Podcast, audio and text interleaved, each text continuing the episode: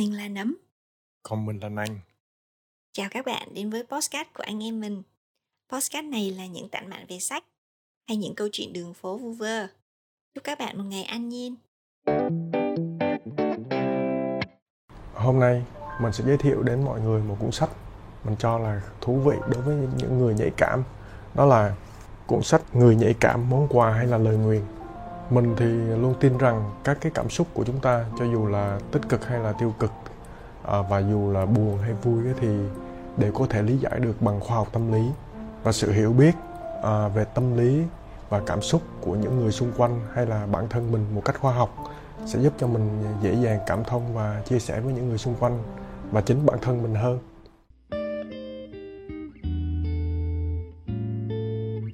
Nhạy cảm không phải là một căn bệnh.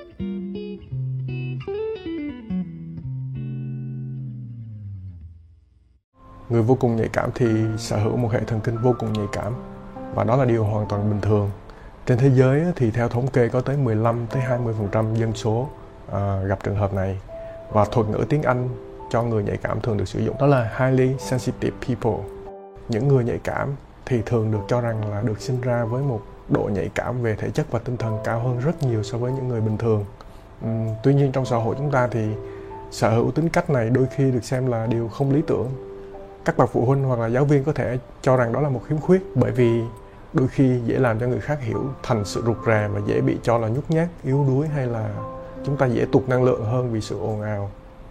Người nhạy cảm thì thường tưởng tượng tới các khả năng xảy ra và nhận biết sâu sắc hơn về quá khứ hay là tương lai, hay là họ cảm nhận sâu sắc hơn các cái cảm giác như đói, lạnh, bất an, kiệt sức và bệnh tật, vân vân vân.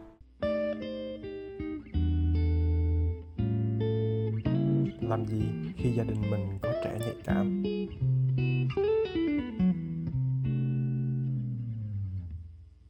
Gia đình nếu mà bạn có một đứa trẻ nhạy cảm, dấu hiệu nhận biết là khi còn nhỏ thì bé dễ khóc hay là dễ tỉnh giấc hơn vì những biến động về môi trường, chẳng hạn như là tiếng ồn.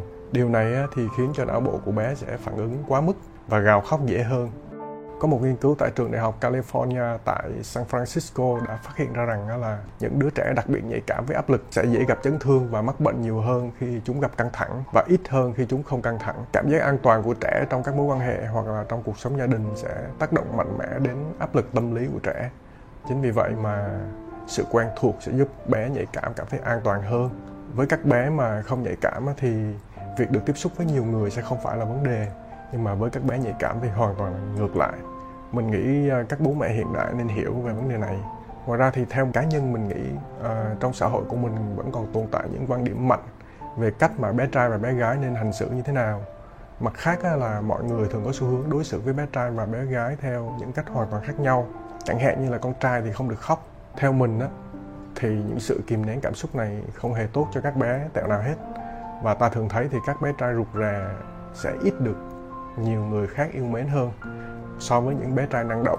Đối với một đứa trẻ sinh ra mà đã là đứa trẻ nhạy cảm thì chẳng cần đến sự chấn thương hay là tác động thể chất nào cũng khiến cho chúng sợ hãi bóng tối. Chính vì vậy khi mà trẻ được bồng bế trên tay thì trẻ sẽ có cảm giác như là có một lớp bảo vệ vậy. Đó là những gì mà nhà tâm lý học Ruth Fallon miêu tả. Chính vì vậy, các mẹ nhà mình mà có bé nhạy cảm thì theo mình nên hiểu điều này và đừng cho rằng bé khác biệt hay bệnh lý và hãy cố gắng thay đổi người trông trẻ chẳng hạn. Vì nếu mà người trông trẻ không có chu đáo thì bé sẽ tiết ra nhiều cortisol trong nước bọt hơn. Và theo thời gian thì sẽ gây ra tình trạng phản ứng căng thẳng kéo dài. Và những đứa trẻ này thì cần được có cảm giác an toàn nhiều hơn so với những đứa trẻ thông thường. Lớn lên thì có thể bạn sẽ dễ dàng cho rằng là trẻ nhút nhát hay là rụt rè. Tuy nhiên thì à, hãy thay đổi quan điểm này và hướng trẻ theo chiều hướng có lợi cho bé trong tương lai. À, bằng việc đó là tránh những cái môi trường quá nhiều tiếng ồn và luôn cho trẻ cơ hội để phát triển nội tâm của mình dạy cho trẻ cách đối đầu với sự sợ hãi và thường xuyên khen ngợi nếu mà bé đạt được thành tích nào đó. Những bé này thì có trí tưởng tượng phi thường à, những gì mà mang tính nghệ thuật đặc biệt là âm nhạc thì sẽ dễ thu hút bé nhạy cảm hơn bé sẽ vui như diễn viên nếu như mà đã quen với khán giả của mình và phân biệt được các chi tiết nhỏ, hiểu hơn về các cảm xúc. Theo thời gian sẽ giúp bé quan tâm tới nỗi đau của người khác hơn, lịch sự hơn, tốt bụng hơn và suy nghĩ thấu đáo hơn. Tuy nhiên, trừ trường hợp bị kích động quá mức nha, bé sẽ không thích việc bị kích động quá mức. Cho nên nếu mà gia đình mình có bé nhạy cảm thì chúng ta đừng nên cho nhiều người bồng quá. Mình cũng lưu ý là tất cả những điều mới lạ đối với bé nhạy cảm thì đều khiến cho chúng sợ hãi đó là bài nghiên cứu tính cách nhạy cảm về cặp trẻ song sinh của tác giả sách này. Khi đó chúng ta sẽ giúp bé nhanh chóng trở thành người chín chắn hơn và là chốn bình yên của nhiều người khác nữa trong tương lai. Và theo mình nghĩ đó là tuổi thơ khó khăn của bé nhạy cảm so với bé không nhạy cảm. Và mình nghĩ là nên hiểu và thông cảm cho các bé.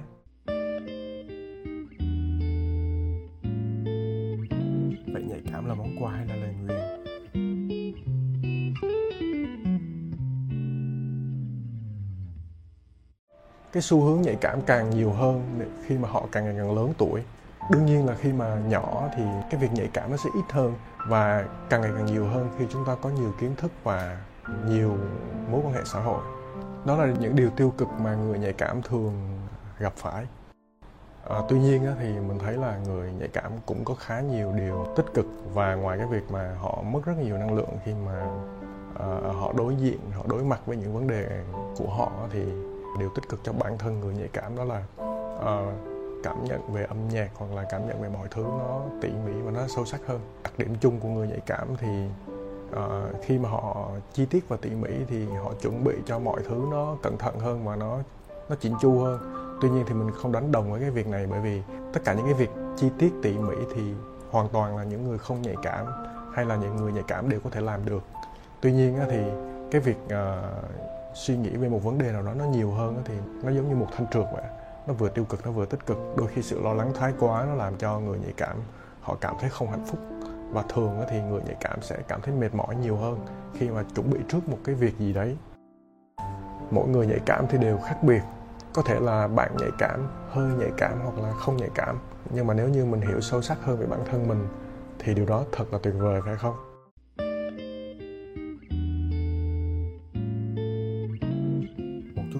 Sắt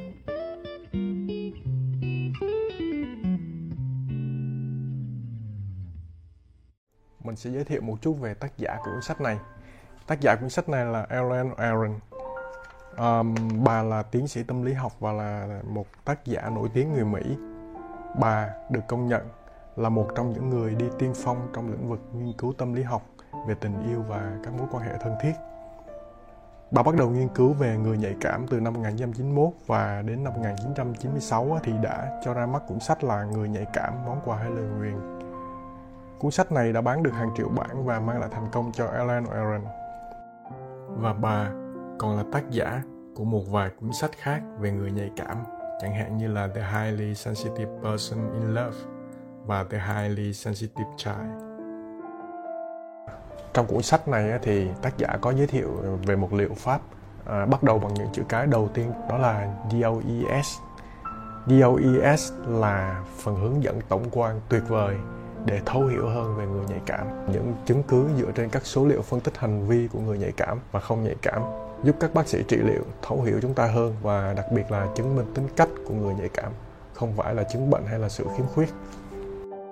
Tuy nhiên, chúng ta cũng sẽ khá dễ nhầm lẫn là nhạy cảm hoặc là hơi nhạy cảm. À, hay là người nhạy cảm không nhất thiết phải là người hướng nội. Chính vì vậy quyển sách này sẽ giúp cho ta hiểu sâu sắc hơn về người nhạy cảm ở nhiều góc độ khác nhau. Quyển sách này thì bao gồm 10 chương. À, mình thì không chắc chắn là không tiết lộ về nội dung sách rồi bởi vì tiêu chí của mình đó là mình sẽ giới thiệu sách những điều thú vị trong sách để bạn có thiên hướng là mua sách về đọc nhiều hơn bởi vì mình ủng hộ những dịch giả và tác giả đã viết ra cuốn sách này. Quyển sách này sẽ đưa bạn vào một hành trình thú vị.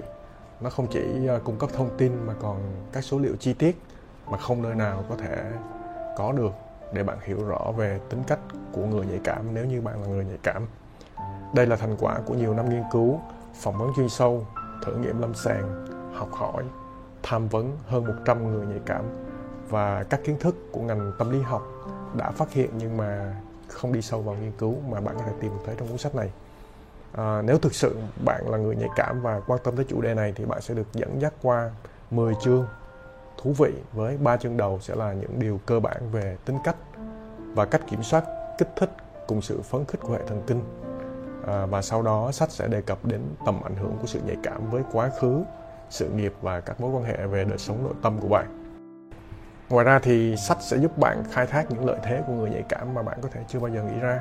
Và những lời khuyên cho người nhạy cảm phải đối diện ví dụ như là sự rụt rè này hoặc là khó khăn trong việc uh, tìm kiếm công việc hay là giải quyết những vấn đề về cuộc sống của người nhạy cảm.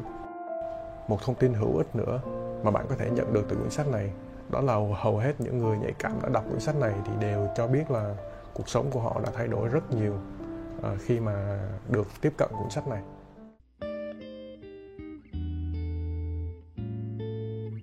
Chuyện bên lề, chia sẻ cá nhân, mình là người nhạy cảm và hướng nội.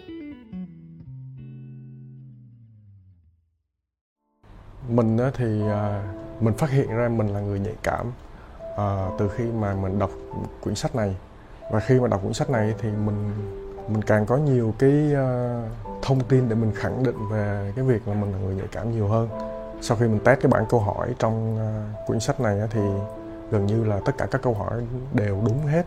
Và chỉ có một một câu hỏi duy nhất là à, mình phân vân. Và mình chưa có khẳng định được cái câu hỏi này là có phải là là mình hay không. Những vấn đề mà mình đã phải đối mặt dễ quá tải nhanh chóng và ngại gặp gỡ.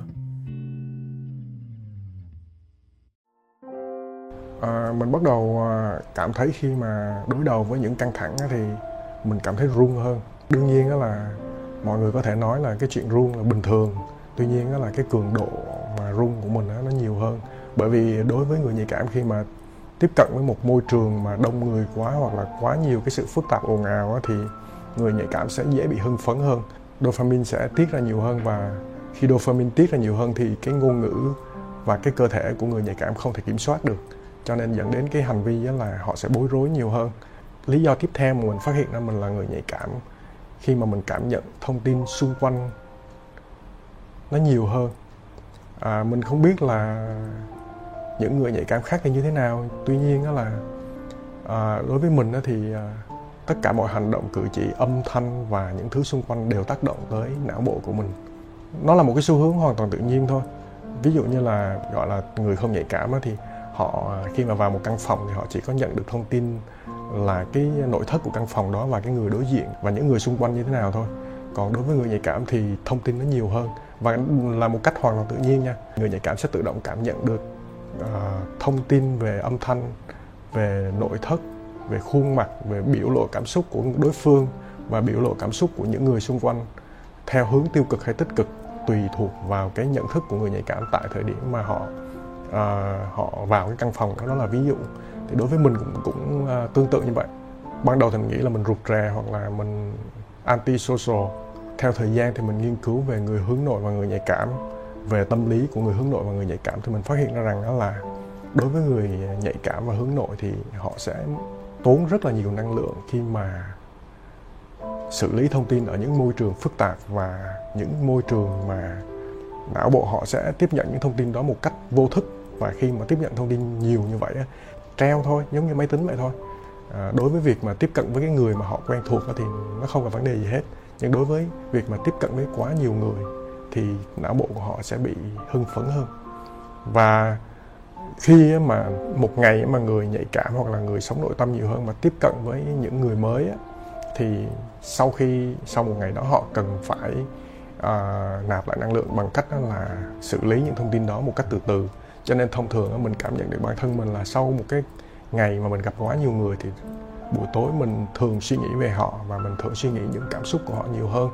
À, mình không biết đó có phải là tích cực hay là tiêu cực nhưng mà đa phần à, mình để ý rất là chi tiết những hành động của họ và những cái trạng thái cảm xúc của họ khi mà giao tiếp với mình. Sau này khi mà đọc cuốn sách này thì mình lại càng khẳng định nhiều hơn về người nhạy cảm là họ xử lý nhiều thông tin quá và đôi khi cái việc xử lý nhiều thông tin như vậy thì nó không mang nó làm cho người nhạy cảm cảm thấy mệt hơn. Và mình nghĩ đó là lý do mà tại sao người nhạy cảm rụt rè hơn và ngại giao tiếp với xã hội nhiều hơn.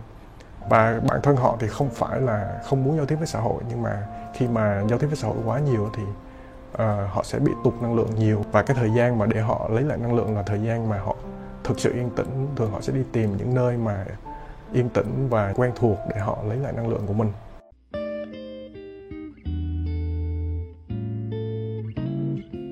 Ám ảnh với đau đớn và nhạy cảm với tiêu cực.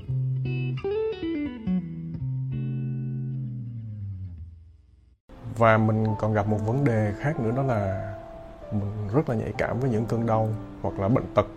Thì trong cái thời gian vừa rồi à, cách đây khoảng chừng à, hơn một năm thì mình đã trải qua một cái ờ, sự sợ hãi. Đó là trong quá trình mình ờ, sử dụng một cái máy cắt, để mình cắt cái ờ, pallet gỗ, để làm một cái cái kệ để những chậu hoa nó lên đó thì mình đã bị cái máy cắt nó cắt vào chân. Ngày hôm đó mình ở nhà có một mình thôi. Sự kinh hoàng của bữa hôm đó nó làm cho, nó ảnh hưởng tới tâm lý của mình mất hai ba tháng. Và cho tới giờ mình vẫn cảm nhận cái nỗi đau đó một cách sâu sắc và nó hiện rất là rõ trong đầu mình. Mình không muốn kể chi tiết nó bởi vì nó ảnh hưởng đến tâm lý của mình. Nhưng mà thời gian gần đây thì à, mình kiểm soát nó nhiều hơn. Đôi khi mình à, ngủ thì và mình cảm nhận nó giống như là nó mới ngày hôm qua vậy. À, và đó là điều cực kỳ tiêu cực của người nhạy cảm. Một cái điều tiếp theo mình muốn chia sẻ đối với người nhạy cảm đó là khi mà ở môi trường xung quanh xảy ra quá nhiều thứ mà biến động tiêu cực, chẳng hạn như tất cả những cuộc cãi vã, thì mình thường có xu hướng là tìm cách làm cho các cái cái xung đột đó nó giảm xuống. Mà những cái thời gian như vậy thì mình mất rất là nhiều năng lượng. Những cái cuộc cãi vã xảy ra chẳng hạn như trong doanh nghiệp của mình, trong công ty hay là trong mối quan hệ gia đình hay là trong mối quan hệ bạn bè xã hội, thì những cái căng thẳng và những cái kích động đó nó làm ảnh hưởng tới não bộ của mình rất là nhiều và nó làm cho mình à, mất khá nhiều năng lượng.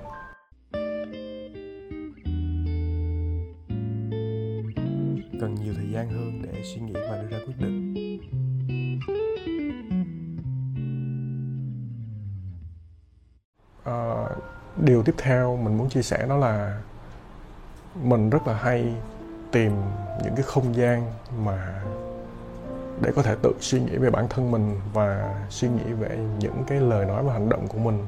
Và đó là nơi mà mình cảm thấy dễ chịu nhất. Khi mà mình ở một mình thì cái cảm giác mà mình được uh, hiểu bản thân mình hơn và mình có thời gian để mình uh, kiểm soát cái năng lượng trong cơ thể mình nhiều hơn.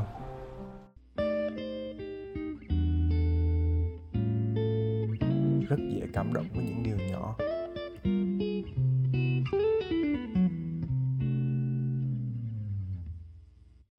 Mình dễ dàng xúc động trước những thứ rất là nhỏ. Thời gian vừa rồi mình có chăm sóc cây thì có bắt một con bọ trên cây thì vô tình trong quá trình mình bắt để mình di chuyển à, bạn bọ đi nơi khác thì vô tình mình làm gãy chân của bạn. Mà cái điều đó làm cho mình cảm thấy rất là buồn. Và cảm xúc của mình lúc đó là mình bị tụt năng lượng mất nguyên một buổi sáng vì cái điều đó. Tuy nhiên cái điều này thì mình chỉ giữ cho riêng mình mình ít khi mà nói ra bên trong của mình nhiều như vậy.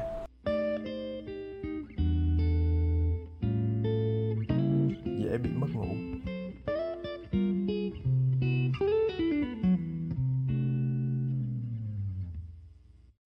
Đây là một vấn đề ảnh hưởng rất là nhiều tới sức khỏe tinh thần của mình. Đó là mất ngủ. Mình rất là dễ bị mất ngủ và mình đã tìm hiểu rất là nhiều nghiên cứu khoa học về giấc ngủ ở nhiều nguồn và cũng đã có làm các video về điều này. Bạn có thể xem những video này trên kênh. À, lý do của việc mất ngủ là mình suy nghĩ quá nhiều. Trước khi đi vào giấc ngủ thì đa phần đó là những suy nghĩ linh tinh nó xuất hiện trong đầu và nó không có quá quan trọng nhưng mà mình vẫn luôn suy nghĩ về nó và thường bị kích động bản thân bằng những cái suy nghĩ hoặc là tưởng tượng.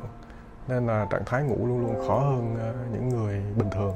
Mình thì đã thử nhiều phương pháp trong đó có đọc sách và thiền, và thử nghiệm về nó để học các cái trạng thái tập trung. Trong sách thì cũng có nói về thiền. Hoạt động thiền thì mang đến cảm giác an toàn và là nguồn an ủi nội tâm mà người nhạy cảm rất là cần. Chắc chắn là thiền còn rất là nhiều điều thú vị khác nữa, mà khuôn khổ video này thì mình sẽ không chia sẻ điều này. Sẽ hẹn gặp các bạn trong một cái video về thiền à, chi tiết hơn. Khi mà mình bị mất ngủ thì cách hay nhất là mình dạy dậy đọc sách và viết ra những suy nghĩ của mình. Sau đó là khi mà mình không còn những cái suy nghĩ đó nữa thì quay lại giấc ngủ mình sẽ giảm bớt cái cảm giác suy nghĩ quá nhiều và theo thời gian thì não bộ mình sẽ học được cái điều đó và mình sẽ đỡ mất ngủ hơn.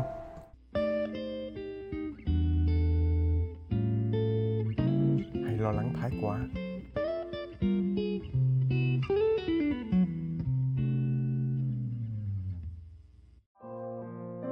Điều tiếp theo mình muốn chia sẻ đó là mình sẽ dễ bị cảm thấy lo lắng khi mà sau đó của mình có quá nhiều công việc bất cứ một công việc nào có thể xuất hiện.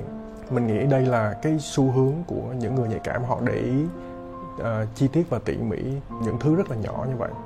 Trước bất cứ một sự kiện nào trong cuộc đời của mình mà nó xảy ra trong cái khoảng thời gian gần thì mình nghĩ về nó rất là nhiều.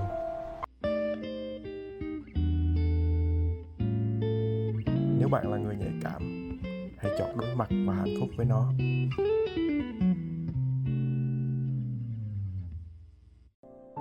Nếu bạn là một người nhạy cảm và được sinh ra trong một gia đình mà ba mẹ hiểu được điều này thì bạn thực sự là người may mắn.